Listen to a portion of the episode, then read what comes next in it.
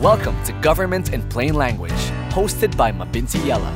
Each episode, we talk to subject matter experts and former executives to uncomplicate the business of government.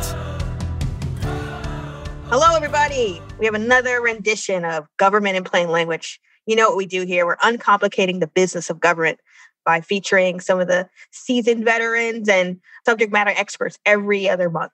So today, joining me today is Conrad Holloman, and he is the Senior Technical Project Manager for AI and Machine Learning at Unity Technology. Unity is the world's leading platform for creating and operating real-time 3D content. So welcome, Connor. I'm so thrilled to have you. I mean, I am really excited. I've been really excited about this interview because when we had our conversation offline, I learned so much, and I just thought you were just a fascinating and really insightful person. So I'm really excited to get this opportunity to kind of pick your brain here. So welcome to the show. Oh, happy to be here. Okay, so let's dig into you a little bit. You have such an expansive and diverse career, from serving in the military and in Afghanistan to being a program director for the Air Force Accelerate program. These days, you're kind of focused more on the startup entrepreneurial life. So can you kind of fill in the gaps in terms of your career? So I guess it's interesting because different people define a career different ways, right? Like some folks are looking to, there's something that they really love and they just want to be the best that they can at that. Other folks, maybe they have a lot of different interests or they have different things that they've pursued either of their own accord and of their own interest or because life has kind of guided them toward different directions and had them try a lot of different things. Right. So I would say that life has filled in the gaps a lot.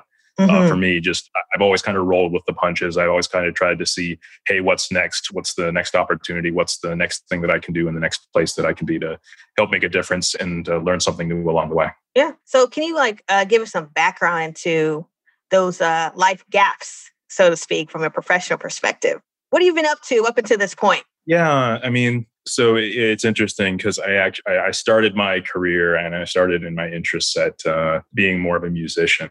Right. I saw that on your LinkedIn. Yeah. And I was really interested in the idea of and the career of writing music for film and television. And as a result, I majored in music. And I would guess that a lot of your listeners know that there are certain career paths that are harder to achieve a lifelong career in others. Music is certainly one of them compared to, say, a focus in science or technology or business.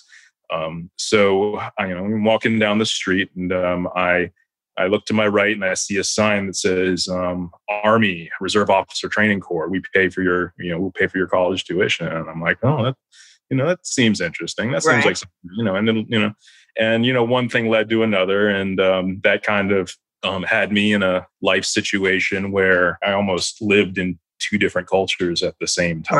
Right. One culture more focused on, I'm working and doing gigs at 1 a.m. with a very different crowd of people. And then I'm up at 5:30 a.m. in just a few hours doing physical training and standing in formation over with the Army ROTC folks and doing field training exercises and that kind of thing. Very different personalities, very different cultures, very different mindsets. So that experience has kind of been in that perspective of wearing a couple different hats at the same time from very different fields is something that I've carried forward throughout my career. I ended up becoming in the National Guard as an infantry officer while also working at a company that is actually a combination of music and technology. And the company was named Harmonix Music Systems, and they developed a lot of video games, actually. If you've heard of Rock Band or Guitar Hero or those or that series, it was interesting being on the side of helping work to build these, these very creative products. And also at the same time, being in closer to the government and the military field, one weekend a month, 2 weeks a year, which as folks who are in the National Guard know, is never 1 weekend a month and 2 weeks a year. There's always additional training exercises, especially as we got further and further into OIF and OEF, being sent to doing temporary duty or being sent to doing various training courses throughout the year. So I've always kind of led that split life. Yeah. I mean, completely different kind of fields, That's really fascinating. So, I guess, what were some of, other than trying to balance these pretty much two different personalities, essentially, you have to have, I would imagine, a completely different outlook and approach to each kind of career path.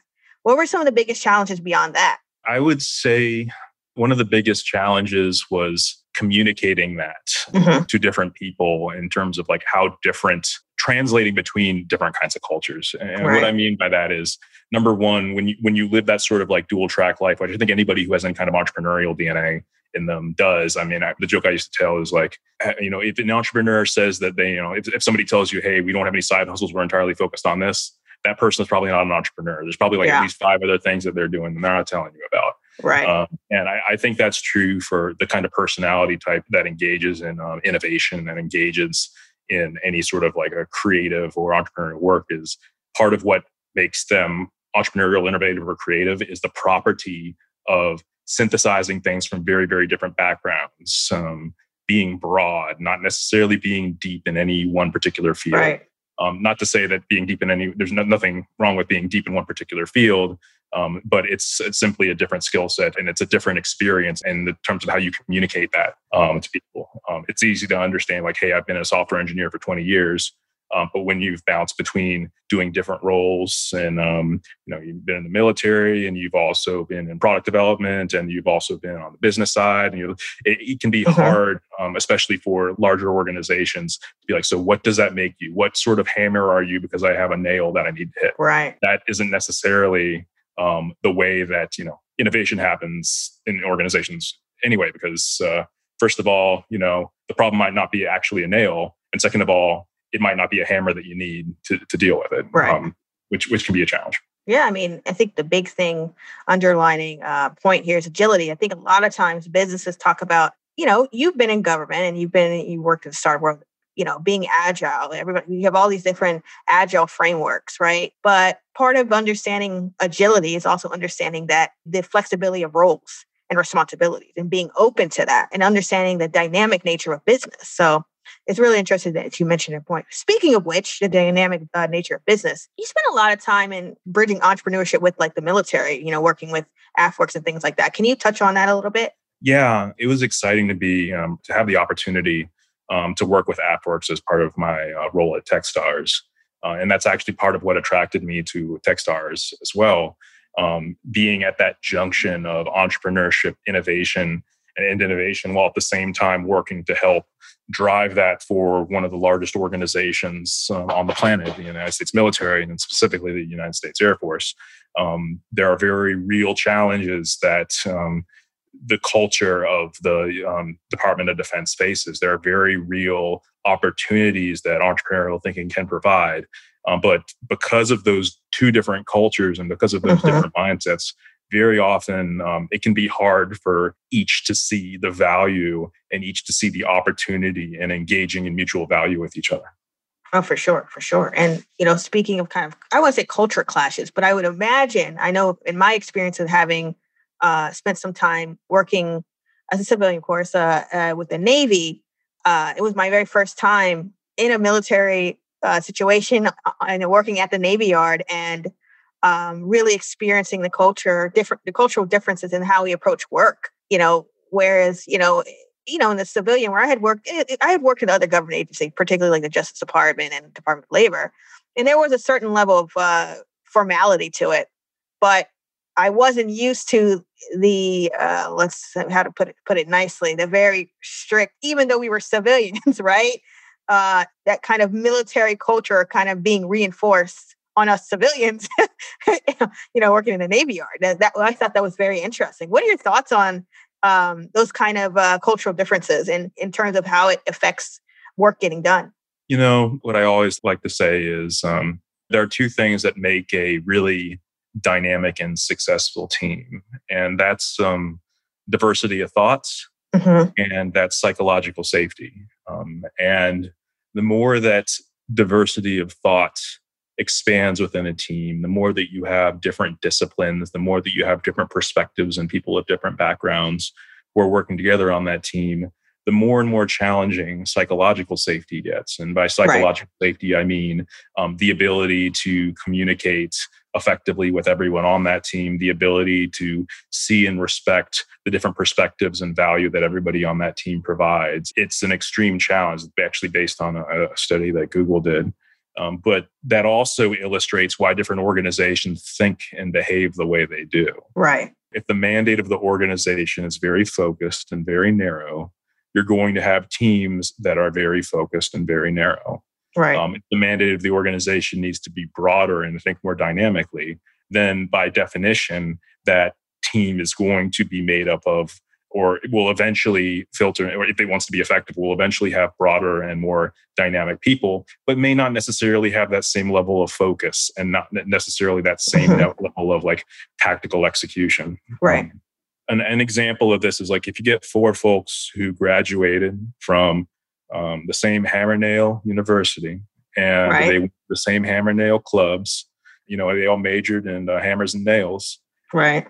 I would bet you that as a team, they're going to be the best folks to hammer nails that you've ever met. Yeah. But if you happen to provide them a challenge that doesn't involve a hammer or a nail, they're screwed. Right. And that's why you really need, if you want to like have a team that can take on diverse challenges and be ready to adapt and change, you need that diversity. You need those different perspectives to really be successful. Yeah. I mean, that multidisciplinary approach is, I think, crucial to really any successful initiative or any successful program. And, you know, I guess in the early days of AFWERX, how did you apply this kind of philosophy as you were developing the culture and the mission of AFWERX when you guys were involved putting that together? So I guess I want to start by saying that I was a part of a process. Right. I, by no means, was the leader of that process. And one of the most amazing things about what AFWERX has accomplished is how they managed to bring so many innovative and dynamic personalities and leaders within the armed services who were wearing the uniform together to accomplish this.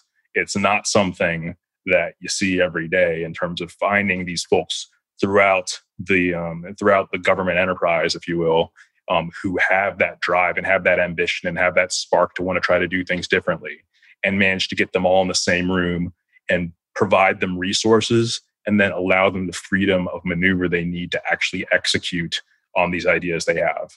That is a very difficult arrangement to create.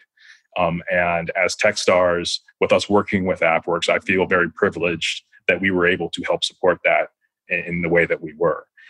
And where we engaged and where I specifically thought the most is, how do we help act as that cultural translator, even for the folks who are coming from the more of this innovative mindset within government, to take a look and see what's going on in the outside world of private industry. And private industry does not stop once you leave the Beltway. Private industry is a very, very big world outside of that. Right. And then the international marketplace, which is even larger in scope in terms of how different nations approach their defense innovation and how they think about things and how the culture of those societies affects how they think about innovation. So being able to help, create that pathway and create that exchange of ideas to show like, hey, there are other ways. I'm not saying they're the best ways. I'm not even saying they're the ways that are right for this situation, but maybe you can take some things from each of the ideas that we're introducing to you and make it your own and make it unique to AFWERX and the Air Force and a solution that actually, demonstrates what the American warfighter can accomplish. And to that point, I guess you kind of hit on it a little bit, that relationship between these military organizations, particularly this entrepreneurial program in AFWERX and the startup and entrepreneurial community. So what are your thoughts on the way, other than AFWERX, like what are your thoughts on the military or the government in general's approach to engaging with the startup and entrepreneurial community? What I like about AFWERX's approach is that they were thinking of it from the perspective of, this is going to sound really, I'm going to be very direct.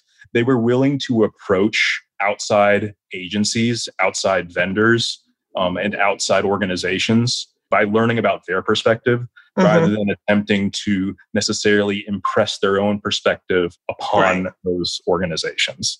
There are a lot of rules and regulations that exist for very good reason as to how the government and representatives of the government can engage with organizations. And the challenge can be the sort of second and third order effects of that.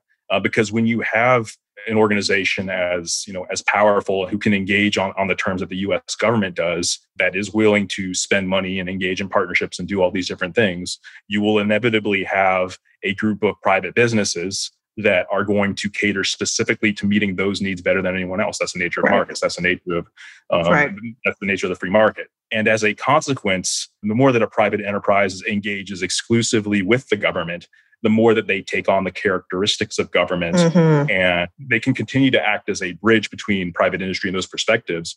But the closer they get, the harder it can be to think outside the boundaries, which let's say a request, an RFP or an RFQ provides. It becomes a situation where I know that if I'm going to derive revenue, what I need to provide to this, contracting officer, whoever receiving these proposals on the other side, they are looking for this, this, and this, and I will provide them X, Y, and Z because that's what they want. The challenge of really understanding the problem in more detail, because anybody who's working consulting knows that the problem that's been stated is never usually the problem that you have to actually solve to fix it. Right. That doesn't happen, and that can't happen the way that the system currently functions right now, which I think is one of the biggest things to tackle. And it's always a process. Right. That's something that I've noticed talking to small businesses is that they'll see an RFP, they'll be in on those meetings. And then, when they actually get to do the work, all these different necessary pieces are now all of a sudden brought to the forefront. They weren't necessarily put in the actual, on stand when the actual announcement of that particular project. And so beyond, the traditional means of getting government work, we're starting to see the government take on a lot more non-traditional pathways. One, of course, is called, the Air Force has their challenges, and there's, of course, challenge.gov.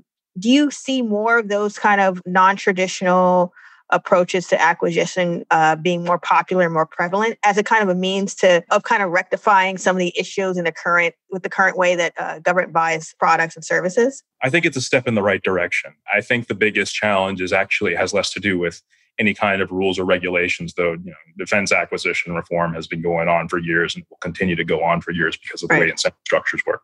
But I think that one of the most important things that could be an area of focus and understanding is almost like getting better market reconnaissance and understanding what's happening outside the scope of what might exist already when, looking at, different procurements and looking at like, who are the standard government vendors? Who are the folks that we've always talked, who are the folks that we've known, the old saying of like, nobody ever got fired, buying from IBM, like no contracting officer is going to get in trouble going with a known entity or a name that's done business with the government for years. But by definition, that prevents innovation. By definition, that prevents new vendors and new ideas and new organizations from engaging with the government. And it's challenged because you have to balance that trust as well as that ease of doing business that some of these more established organizations already have with startups or small businesses, or possibly even not even startups or small businesses, but innovative companies who have simply chosen not to do business with the government, or they're less compelled to do business with the government because of that cultural barrier and the fact that doing business with the government is so different than them doing business with basically any other market. Yeah. And I wonder, to your earlier point, you're talking about how some of these bigger organizations almost adopt a personality and the culture to the specific agency that they're working, particularly you see this a lot with the military organizations. I wonder if that's also a big factor, that maybe some of these companies don't want to lose their identity and lose who they are to the big machine that is the federal government. What are your thoughts to that? I agree. If you like, I don't know, I'm not a big fan of Nietzsche, but if I'm just going to paraphrase, like the longer you stare into government, the longer government stares into you. And I understand why a lot of small businesses don't want to do that. Especially, and this is also like one of the biggest challenges with government engaging with any kind of high growth tech startup that's doing disruptive ideas, because if the idea is disruptive and has the potential for high growth, then almost by definition, the way that the government does business will extract them from doing business with the government, almost by very definition, because of the speed in which the government moves when it comes to procurement, as well as the steps that are required to do business with the government as opposed to other commercial entities. And once again, I understand that a lot of that red tape exists for a good reason, because you have to be stewards of taxpayer money. Right. That being said, there is a balance and there is a cost to that. And that is a cost that we see in the form of the speed in which, looking at how many years has the government been working on digital transformation? That's the price. Right. Yeah, absolutely. I think, I go to all these different events. It's something that I limit all the time. You go to these different events, these government events hosted by the big boys, the Dells and the Deloittes of the world. And it's IT modernization every year. And you're just like, wait a minute, why are we still talking about this? Every time I go to an event, we're talking about modernizing the government. What's going on here? You know? Yeah. I mean, I think the DOD has spent like $16 billion in like data modernization. And I mean, what it really comes down to is that everybody wants to focus on modernizing, you know, your data infrastructure, modernizing your IT, going to cloud. But how many conversations are there about changing the culture? Right. So that systems can be adapted, so the organization can be more agile and be able to do this. Even agile becomes a process. Like when we're talking about agile and DevSecOps and these things, what they really are is about a culture and a way of communicating with each other that is a little bit more permissive and enables everybody to contribute more effectively with each other. But if you decide to spend money on IT modernization before the culture of the organization is even suitable to bring on new people, bring on platforms, bring on new structures, then there will be organizations that will be willing to take that $16 billion and deliver you a thing. Will it actually accomplish the IT modernization goals that you want? They can't change your culture, not unless like you put in your statement or you're willing to do like hard decisions on personnel and staffing and organizational structure. And those are some of the hardest conversations in government to have for all kinds of other reasons, which I'm sure you're abundantly aware of and your listeners are aware of as well. Yeah. And I think, you know, other than the technical requirements and I guess the personnel and people processes and things aspect of the change, I wonder if part of it is when, whether it be at the departmental level or the presidential level, when these big, broad, and ambitious ideas are presented to these different leaders, I wonder if part of the reason why it's hard, other than, you know, again, the systematic and the difficulties of changing an organization, all that stuff, I wonder if maybe the dream isn't specific enough. These initiatives aren't. When you say go to the cloud, what does that even mean? You know what I mean? When you say IT modernization, what are you talking about? What are you modernizing? You know what I mean? Like, I'm not, trying to be remedial or elementary when I'm saying that, but I wonder if the goals are just not specific enough. What are your thoughts on that? I absolutely 100% agree. And it comes down to first principles, like by adopting this framework, by adopting this maturity model, by like moving to like, what is it that you intend to accomplish? Okay, we want to accomplish X, Y, and Z. To do what? Like, and that's the biggest thing in any organization. It's not just government, but it's just more challenging. It's like, how do you take that back to the mission that this agency has? Like, if you're going to engage in this kind of decisive transformation, then there needs to be an understanding, and there needs to be like a straight line between what you're trying to accomplish all the way back to the mission of the organization and how it drives whatever value means to that organization. And very often, that line is broken or that line is disconnected at certain points because of communication challenges where it's like, what is valuable to this organization? Okay, so what is valuable to the team under this organization, and go on and go so forth. Like, until that line can be drawn, there's always going to be these challenges, and there's always going to be like, oh, the government, spent money on this or wasted on that. It's like, well, it's not waste if it can be communicated how all the way up and down, where it drives value and what value actually means to this agency. That piece of what value means to an agency, I want to pause for a second because that is one of the hardest challenges in government, is like, what does value mean to the agency? It's simple in the corporate world. And I want to like, I've been, talking about, government this and government that, but I want to also say that in many ways, the corporate world and the private sector has it a little bit on easy mode because there's a very clear metric of success. And that metric is either green or red. Right. So, but in government, you're dealing with a lot more variables and a lot more challenges. So I want to pause and say, like, I respect how much more difficult it is from a government context.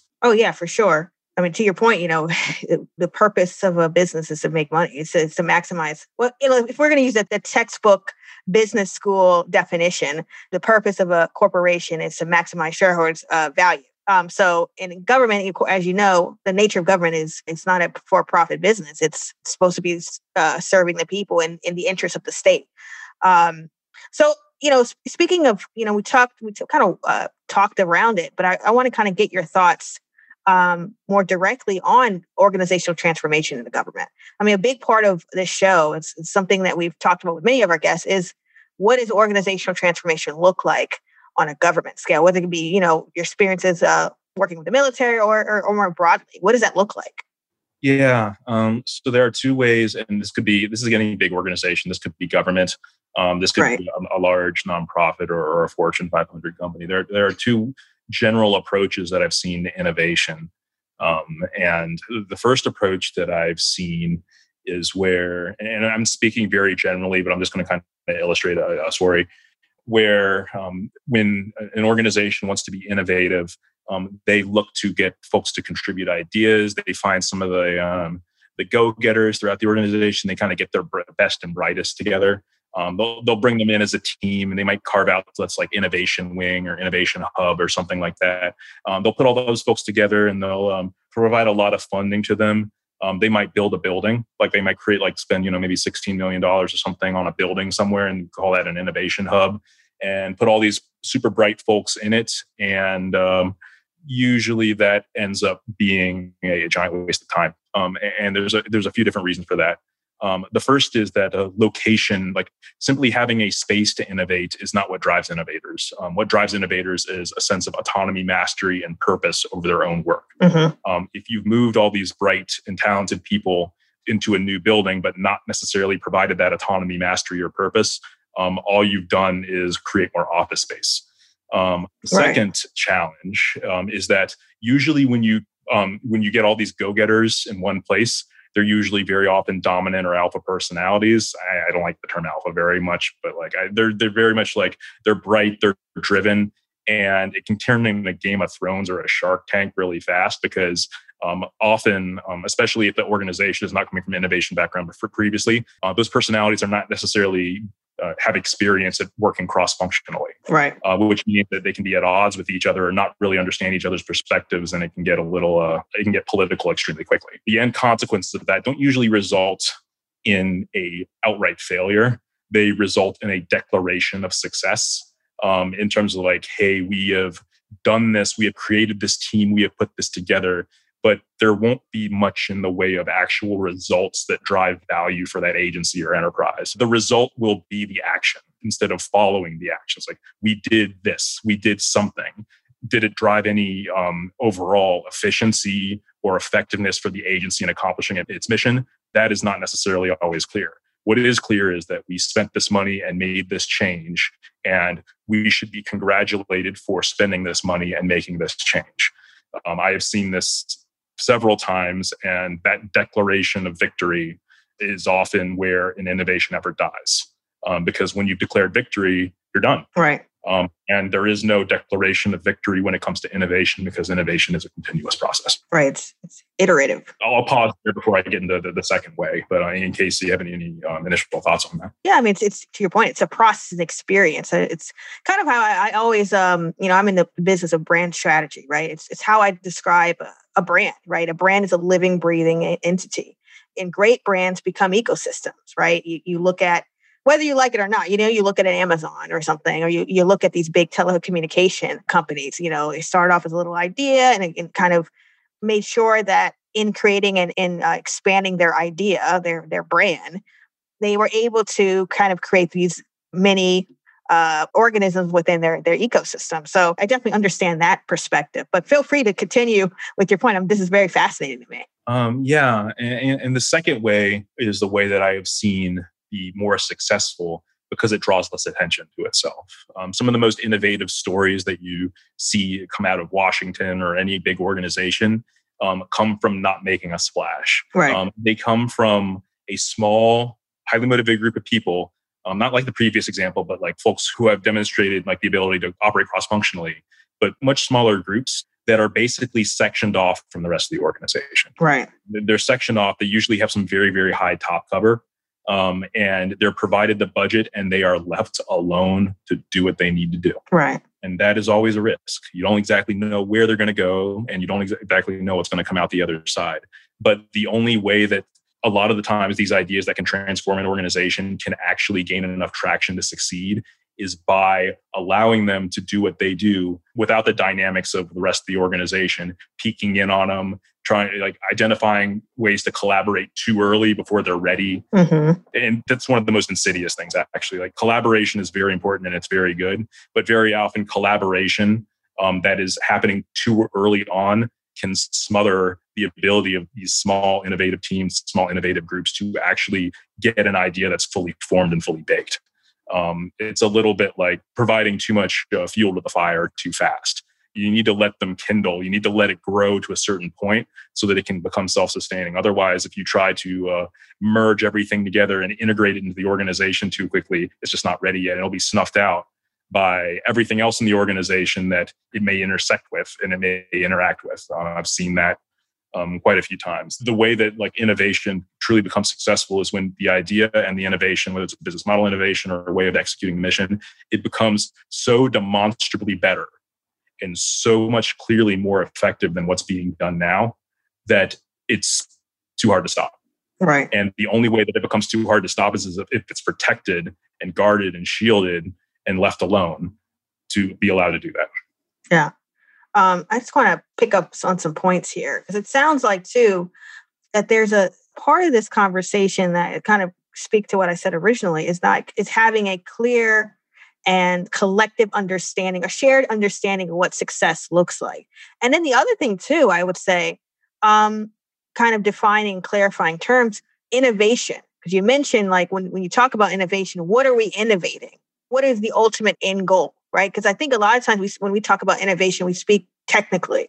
Oh, we're going to use AI to solve a particular problem. That's how we're going to innovate or something like that, right? And I wonder when people are trying to innovate or trying to transform their organization, I wonder if part of the issue is lack of clarity and lack of defined terms, like terms that are, again, that create a shared understanding across functional areas, across people who are going to, stakeholders who are going to be ultimately involved implementing and executing this particular transformation. What are your thoughts on that? I think one of the challenges in innovation is communicating the right message at the right time with the right level of detail. And that's the challenge of marketing or any kind of communication, but in innovation is especially hard because you're trying to socialize new ideas. Right. And when you're trying to socialize new ideas, it makes sense to speak generally in order to get buy-in, in order to get everybody some kind of shared understanding, but you have to get specific too, right? You have to get specific at some point too. And the challenge, and speaking back to the example I made before about like how most organizations approach and fail at innovation, it's often because they went very general in terms of like what they want to do. Like, hey, we're just going to get everybody together and they're going to come out with the best ideas and we're just going to see which one is best. Or we're going to create this innovation zone, or we're going to create this AI initiative to assess AI.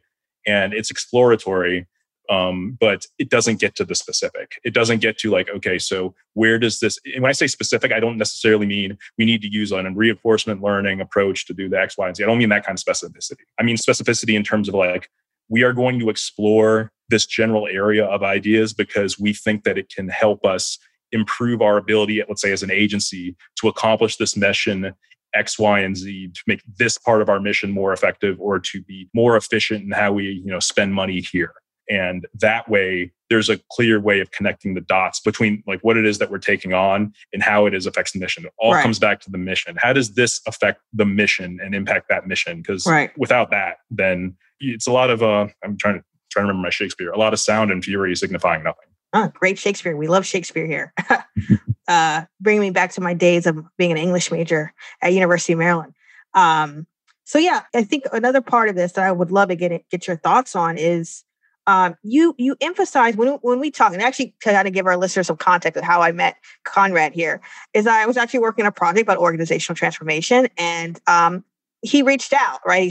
He reached out and said, I have some thoughts on that. And so in our conversation, we had a very long conversation, really insightful and enlightening kind of conversation. One of the things that I remember was a constant theme in our conversation about change and transformation was that you emphasize that oftentimes with the larger organizations, maybe not so much the startups and the smaller organizations, that change is often reactionary and not necessarily intentional. Can you kind of expand that? Yeah, I think it comes down to human nature, and that when an organization is large, the tasks that everybody has to do become more and more and more and more specific.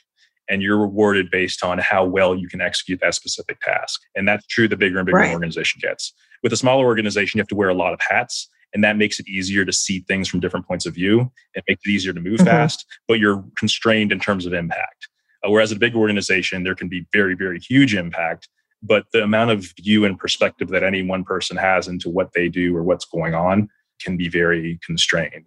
What that means is that in order for a big organization to change, there almost has to be something existential that's looming, that's kind of chasing them. They're like, there has to be like something big that's about to happen that forces everybody to like align to counteract that or to respond to it in terms of responsiveness. Otherwise, the organization doesn't have enough motivation to change. Right. There are so many places that where a change effort or change initiative can get stymied or slowed down because other folks are not seeing the immediacy, or there's not a call to action. There's not a sense of urgency. And this is even hard like for leaders to execute within a large organization, even if you're at the very top. It's incredibly difficult if you're not at the very top. And even if you are at the very top, it's hard because it's not just a matter of what you want to do and how you want to do it. It's also a matter of communicating that across the organization so everybody is aligned. And that gets exponentially more difficult the larger an organization is. If you're trying to do it as a middle manager or an individual contributor, I'm not going to say it's impossible. Grassroots can happen within an organization, but it's a non-trivial task. I'll leave it at that. Yeah, super difficult for sure. You touched on it. You mentioned leadership. And I know that, you know, looking at your tweets and looking at your social media posts, leadership is a big thing and a big topic for you. And you mentioned the importance of culture and leadership in cultivating change. You once relayed that an Army officer you served with said that leadership is about addition, not subtraction. Talk about this in the context of organizational change. Yeah. So anybody at the top of an organization has to be very good at understanding different perspectives and where different disciplines are coming from in terms of why they want to do what they want to do. Some like in a company, some sides of an organization are going to be more rigid. Other sides of the organization need to be more flexible in their mindset because that's what their role requires in order for them to be effective at that role.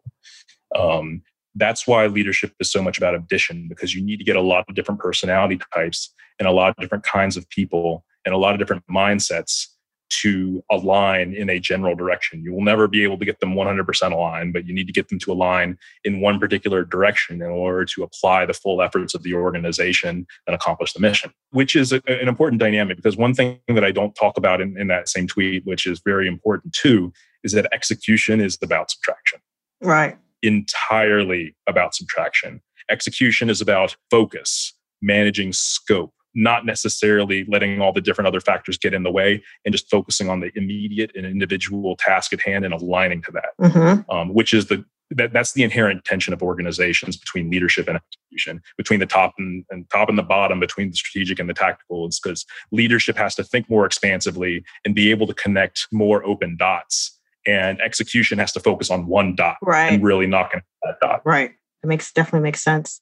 And, you know, another part of our conversation that we've had offline, you talk about people. I mean, people are in any initiative, whether it be a program, whether it be product development, business development, communication, you know, any functional areas, like relying, of course, on people.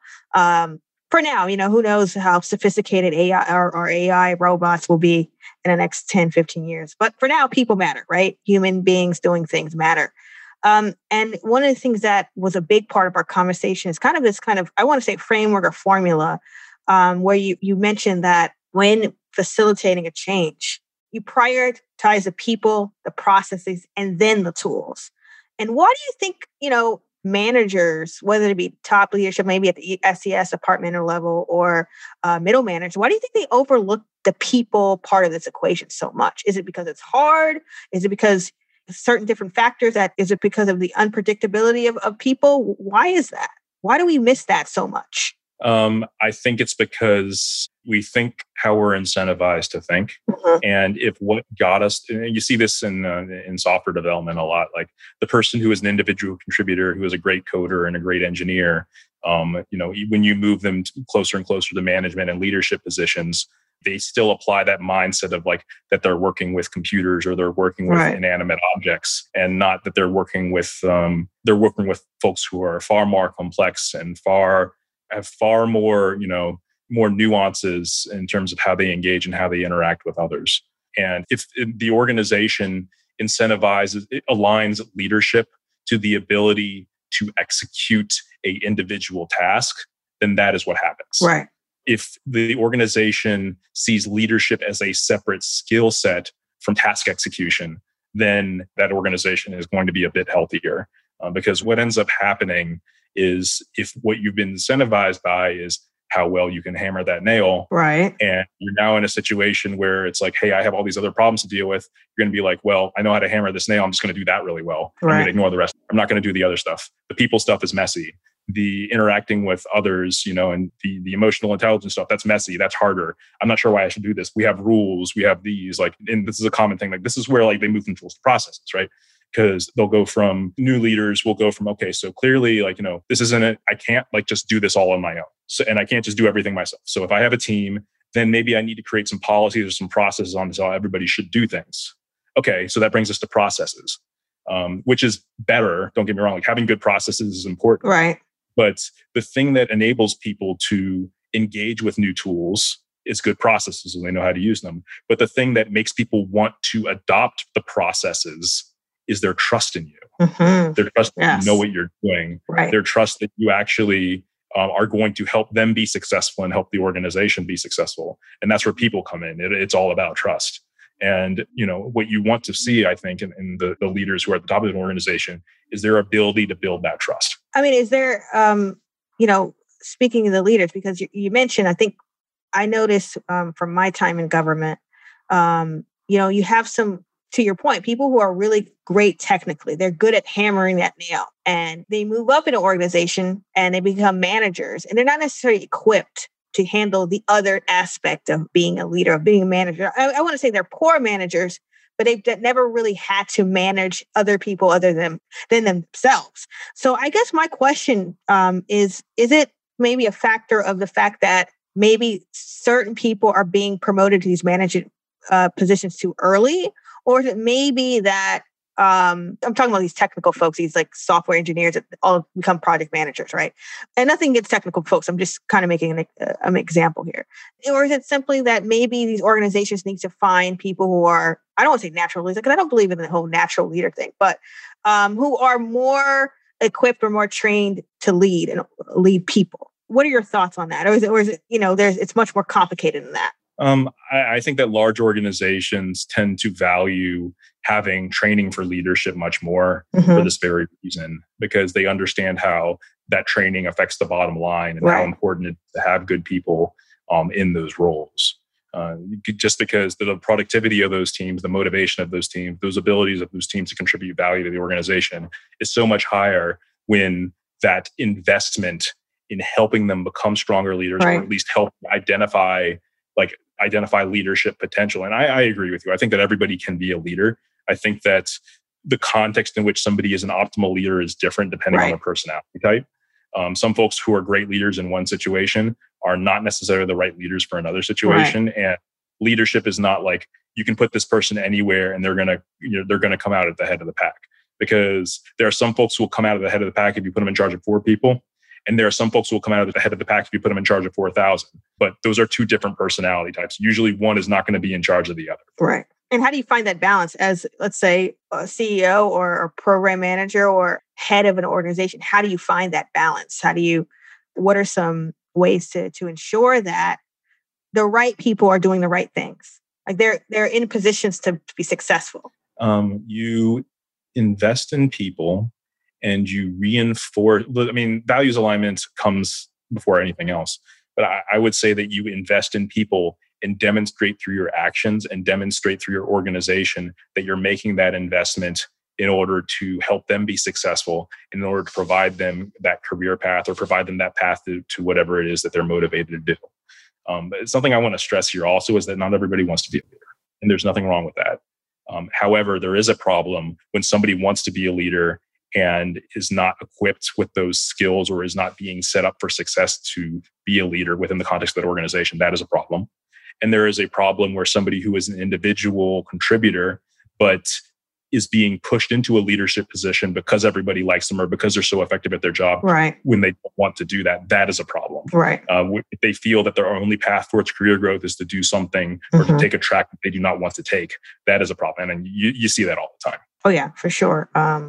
And that's one thing that I really loved about one of the consulting agencies that I worked for is that once you built your technical foundation, you have 2 paths. It's either you become the principal subject matter expert consultant path, or you become the project manager, the leadership path. So it's like recognizing that once you get to a level of experience and technical proficiency and mastery, the career growth isn't simply, okay, you've mastered these things, become a manager. It's like, okay, there's different levels to growth, which I think is really, really helpful. And I really appreciate it from that particular consulting agency I worked for. Do you see more government agencies kind of approaching, I think, growth management in that way?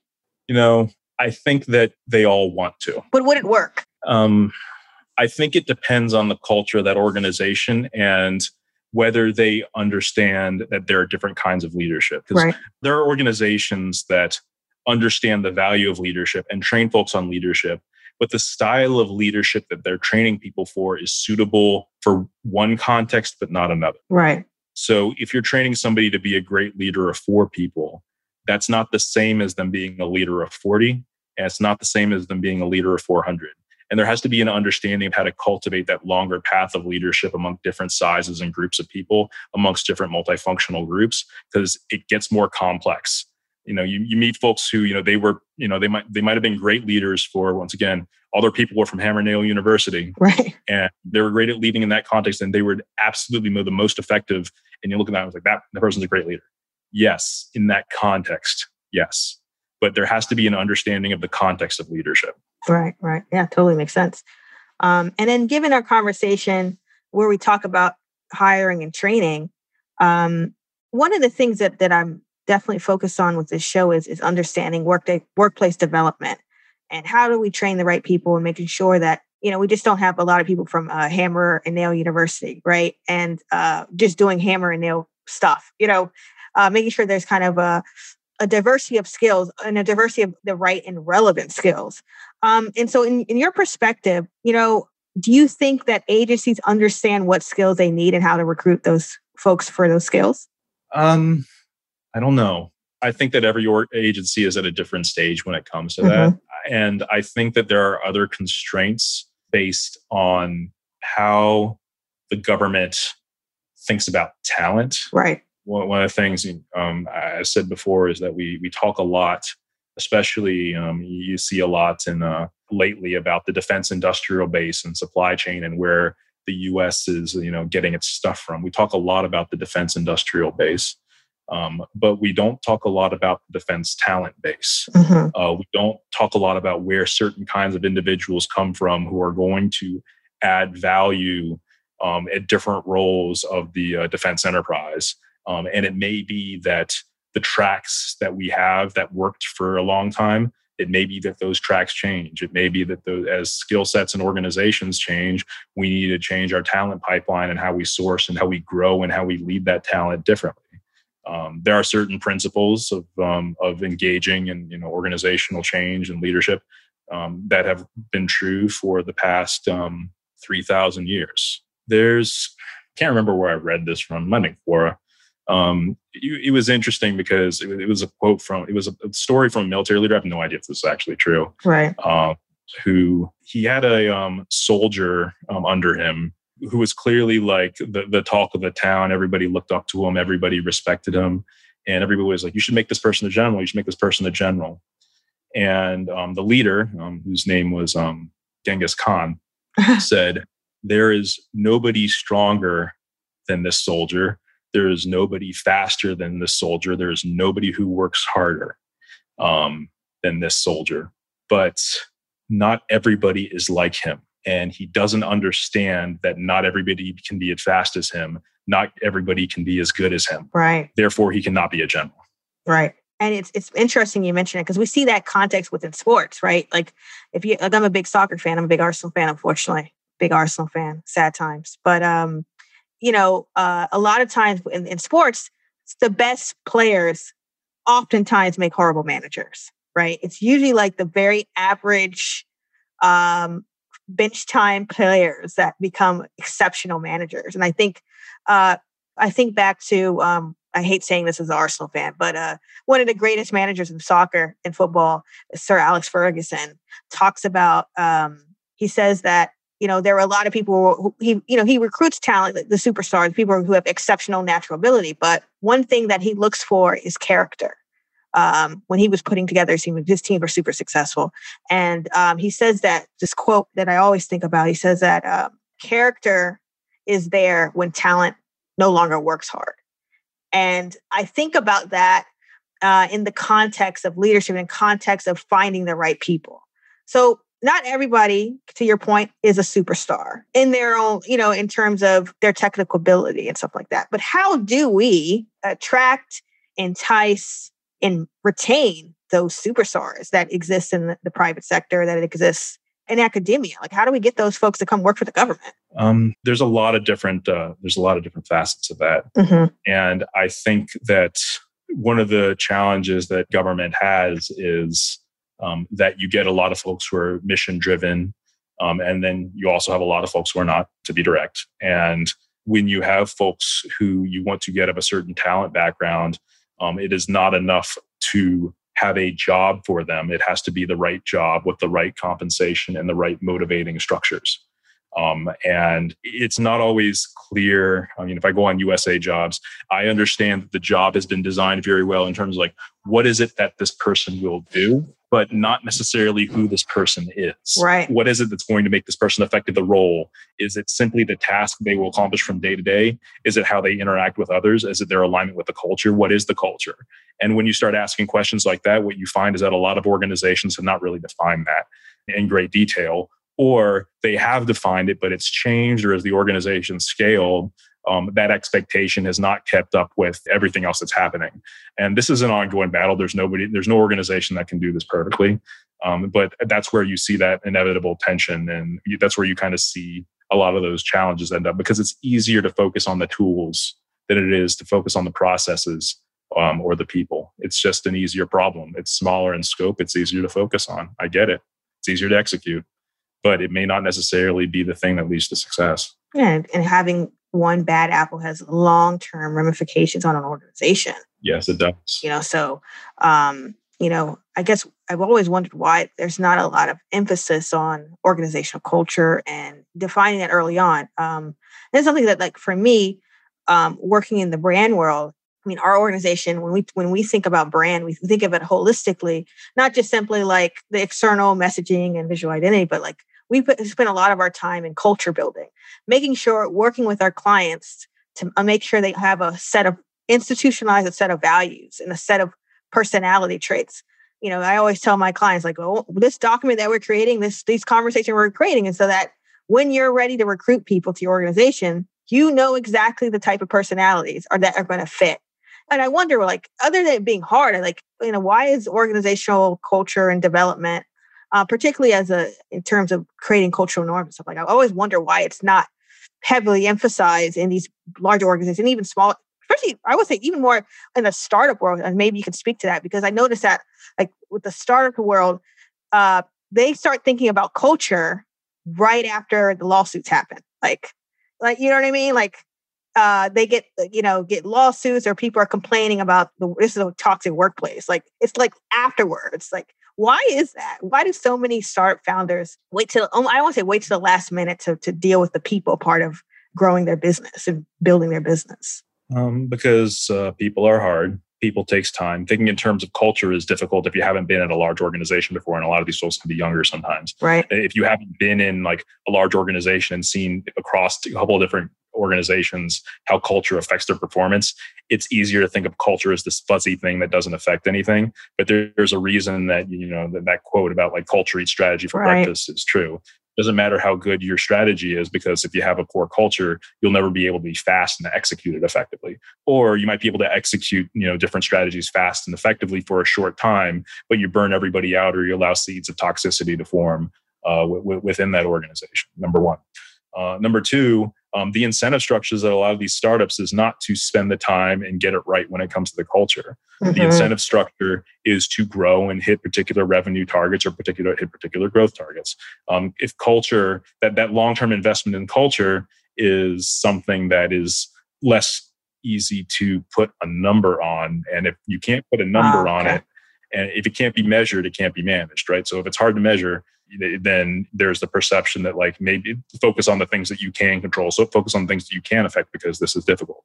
I mean, the flip side of that, I think this is a Drucker quote, is the most important things in management are the things that cannot be measured, which is stuff like the morale and welfare mindset of the team. That is not something that to this point you can effectively put a number on. Yeah, being able to quantify what you're doing, even though, and it's something that we in the branding and marketing world, branding world really struggle with. Is like people, I think businesses understand the importance of culture and having a brand identity and having a brand purpose and a strategy, but because you can't directly link having a set of norms and developing that source to revenue and retention and things like that. It's like after the work, you can see that the fruits of that labor, that it kind of makes it difficult to get people to invest in that, which I think is unfortunate, but I think it's a reality of what the world we live in.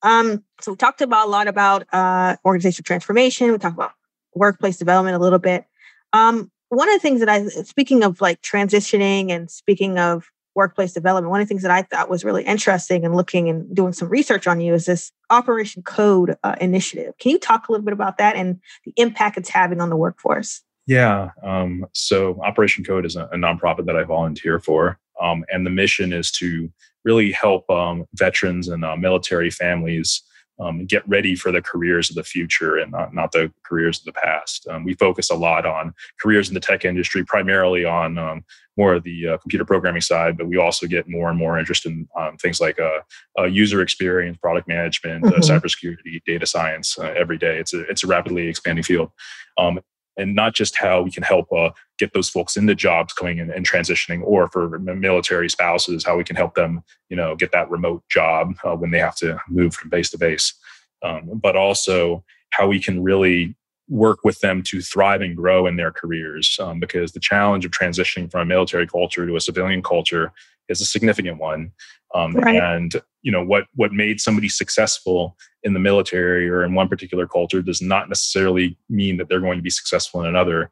Making sure that they're ready for that and that they have everything they need and all the tools in their arsenal to be successful is very important to us. Yeah, that's a fantastic mission, particularly because so many former generals and captains and stuff like that end up working in the civilian world as contractors. Yeah. So I think that's an amazing mission and great work. I think that's very important. It is, and it's also very, very challenging work too.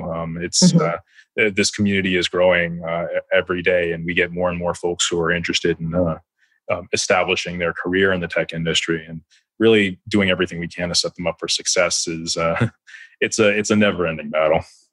Yeah, I can only imagine, particularly given the context that we're in a global pandemic, it's got to probably be equally more challenging in that respect. So I want to talk a little bit more about innovation, and I want to talk a little bit more about, we talked about the talent gap, but I want to talk about the technology gap between the federal government and the private sector. I mean, I just kind of give you an example. Like I remember I used to joke with people, it's public knowledge, that when I worked for a particular organization, we were on Windows XYZ, while the private sector was on like a few, the next two levels up in on the operating system.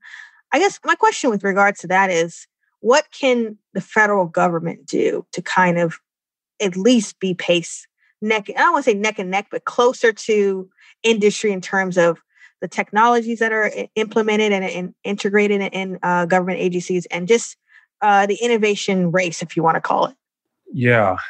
So I think that this goes back to a couple of items that we were talking about before, in that information structures follow organizational structures. And it may take significant organizational change, either from the model that we discussed before about like having certain, embryonic areas where maybe new agencies or new offices of agencies are developed that can work, that can start growing and maturing in parallel with the current solutions. So there can be a smooth transition to the new way of doing things. And when I say that, I know full well what that means is folks who are done things the old way are going to look at the new way, and they're going to see that as a challenge and a threat. Right. That's why I mentioned the dynamics I made before. It's like, it's the only way that progress can really happen without some sort of forcing function that disrupts the organization in a far, far more severe way, and that really negatively affects the lives of the people in it. Nobody wants that. Nobody wants to be the disrupted. And it's actually one of those words that I really dislike about Silicon Valley, because very often the thing that is getting disrupted is people's lives. The key, once again, here is leadership. How do you create an environment where you can help transition folks from, and it's similar to Operation Code, how do you create an environment where you can transition folks from the old way to the new way of doing things, while showing them, like, this is the potential of what can be accomplished, this is the good in what can be done, but we all have to align and we all have to move forward in order to accomplish that, and to move away from that scarcity mindset of, like, this is what I've done, this is what I've always done, this is the way it's always going to be, because that is not the world that we live in. And one of the previous secretaries of the VA, Eric Shinseki, I think, said it best. He's a retired general, I believe. He said it best, which is, if you don't like change, you're going to like irrelevance even less. Yeah. That actually interestingly brings me, a perfect transition to my next question. One of the guests I had on the show, we had a very interesting conversation about the government ultimately, about a particular book. I can't remember the name of the book, but it was basically a book that kind of detailed a world where the government became irrelevant, where all of our needs were managed and dominated by, organizations like Google and McDonald's and stuff like that. It sounded like a disaster, a dystopian future. But the reason why he brought it up was to kind of, wake government agencies up a little bit, and also kind of create that sense of urgency in terms of recognizing that things need to happen. Government needs to kind of innovate and wake up a little bit to kind of the growing problems, the dynamic nature of the world that we live in. What are your thoughts on irrelevancy? Because we talk, that quote is kind of perfectly aligned with this kind of conversation. I think that it's interesting, because I was just reading a little bit about this. There are many societies, I would say, I think it's in the 12 or 1300s, especially in medieval Europe, like the Hanseatic League and certain other sort of merchant, some of the Italian city-states, where essentially what they had was corporations in that position of acting as government.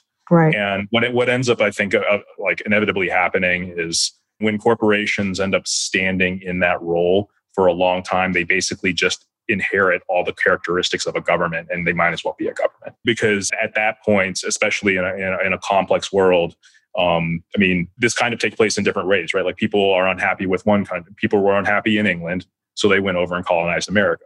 People were unhappy where they came from, so they decided to go somewhere else. If you decide to buy, if you're unhappy with Coke, you decide to buy a Pepsi. Now, these are more and more severe, like, kind of changes in people's lives. Don't get me wrong. Right.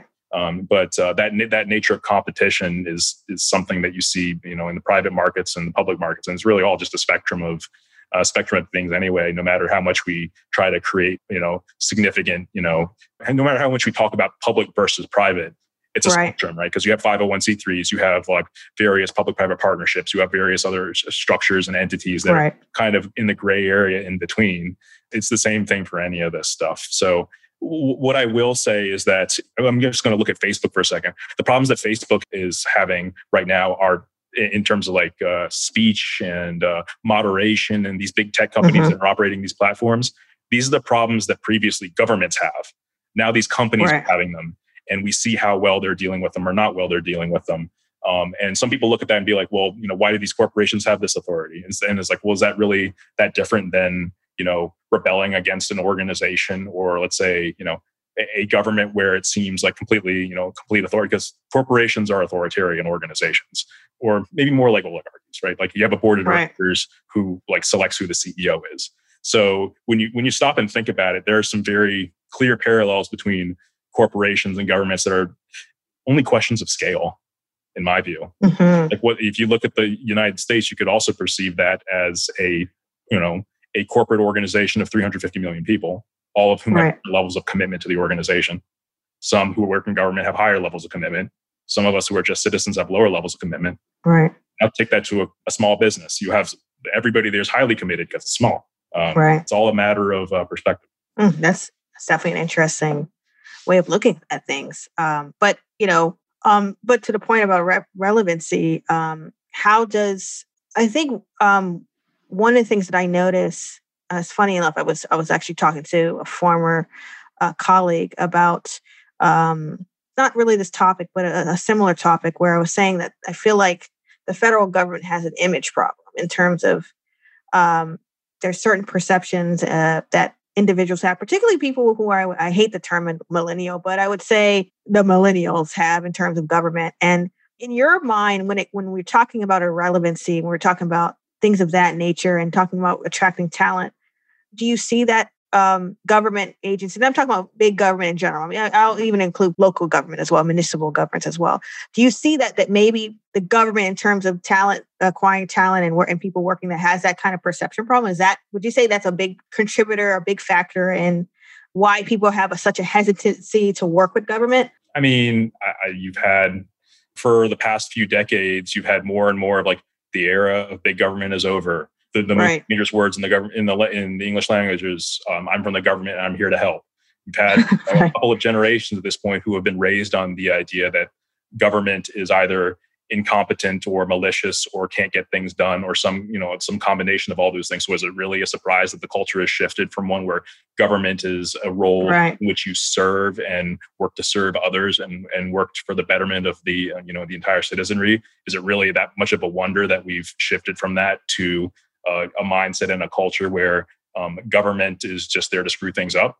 I don't think it's a surprise at all. And it's interesting to see some like the pendulum swing from side to side as folks, especially with COVID, realize, oh, wait, government actually does have to do certain things. Right. And maybe we have a generation that results in the expansion of government. I mean, we're about to we'll see what happens in Congress, but I think a lot of money might get spent pretty soon. Not to say that we haven't spent a lot of money already. Maybe that's the direction we're heading. Then again, maybe not. I know better than to say what's going to happen in Congress, and anybody who's telling you what's going to happen. So I don't know if they're a good subject for your podcast. Oh no, not at all. No, nothing is nothing's set in stone with anything that's to do with Congress or the government. Things change, very unpredictable. Yeah, but to your point, for sure, I think that's something that I've noticed. That people are starting to realize that government doesn't, but it's always doing when it's a disaster, right? People will complain about the government and then ask for an SBA loan, right? Or their house gets destroyed by a tornado, but need FEMA, right? Need FEMA assistance. So it is interesting to see, just the ways in which public perception of a government, the big government, has changed or will change. So we talked a lot about different ideas. And to that point, because one of the questions I want to ask related to that is, so how does, other than kind of coming to the rescue when disasters happen, what are some ways that the federal government or big government can change that perception of being slow and, incompetent? I'm using incompetent in quotes. I'm not being disrespectful. I do work with government. So, but that's the kind of perception, right? How does government change that perception? The government can't change that perception. The people have to change that perception by right. electing officials who represent the best interests of the people. As members of the government or employees of the government, you can do the best you can where you are. But ultimately, right. that's a political action of leadership and selecting leaders who are able to bring out the best in the folks who work for them as loyal civic servants. I say that because it's important to recognize the fact that, like, as civil servants, you're there, to serve the administration who was duly elected by the citizens of the United States. And each of us, I am a firm believer that we get the government that we as the people deserve. That's how a democracy works. And if right. you want a government that is functional, you want to elect leaders that are functional. I'll leave it at that. Right. Taking personal responsibility. I think that's a really great point in terms of, I think a lot of times we kind of see government and see our roles as citizens as something that's kind of abstract. We don't recognize that we have direct influence on the way things are. So that's a really salient point. We talked a lot about a lot of ideas, and I want to give this opportunity for you to kind of provide some key takeaways for our listeners. Well, I hope some of this has been helpful. I guess starting from what you just mentioned, taking that responsibility of like, hey, this land is your land, this land is our land, right. And trying to make your piece of it, as good for folks as you can. Just that mindset. That's not a mindset that comes naturally to everybody, right? The idea that you are your brother or sister's keeper, and you're trying to help each other. Just getting to that point can be a major lift, especially given how challenging things have been for communities over the past year and a half. But I like to hope that it's something that helps bring us all together. It's only through that alignment that we move forward, because until we're all aligned and we're all looking after each other and working to help each other, a bunch of folks can come with a lot of innovative ideas, but it won't actually result in large-scale change. It'll result in small change here and there, or change that's disruptive and hurts a lot of people. But big change comes from folks who are aligning and who really have that mindset of how they can interact and engage with the people around them for big organizations too. Not necessarily, putting your foot down and being like, okay, everybody has to do it this way, but respecting and understanding that different people are going to have different viewpoints. And if we can all agree that we want to move in this direction, let's figure out the best way to do that, and let's compromise and work together to accomplish that. That's once again, leadership is about addition, but execution is about subtraction, and knowing when to do one and when to do the other, and where you can engage the most effectively, I think is the challenge that anybody who's traversing an organization has. Whether it's an organization of 4 or 40 or 400 or 4,000 or 4 million or 40 million, or in our case, 350 million. Yeah, great point. And I think that's a great way to end this. Thank you so much, Conrad. I really appreciate having you on the show. Like, I know our listeners are going to enjoy this particular episode, and really appreciate your insights. And as always, super, super happy to have you. So thank you so much. And our listeners, the drill. You can follow us at MSY Associates, at official GIPL. That's our Twitter handle. You can also follow us on LinkedIn, same thing, MSY Associates. And we are now available on Spotify, Google, and Apple. So we've moved on up here. So thank you again, listeners. And as you know, this is Government Plain Language, and we are uncomplicating the business of government. Thank you. Thanks for listening. If you enjoyed this episode and you'd like to support the show, please share it with others. Share it on social media and even leave a review. To catch all the latest from our team, you can follow us on Instagram and Twitter at MSY Associates. That's MSY Associates. Thanks again, and I'll see you next time.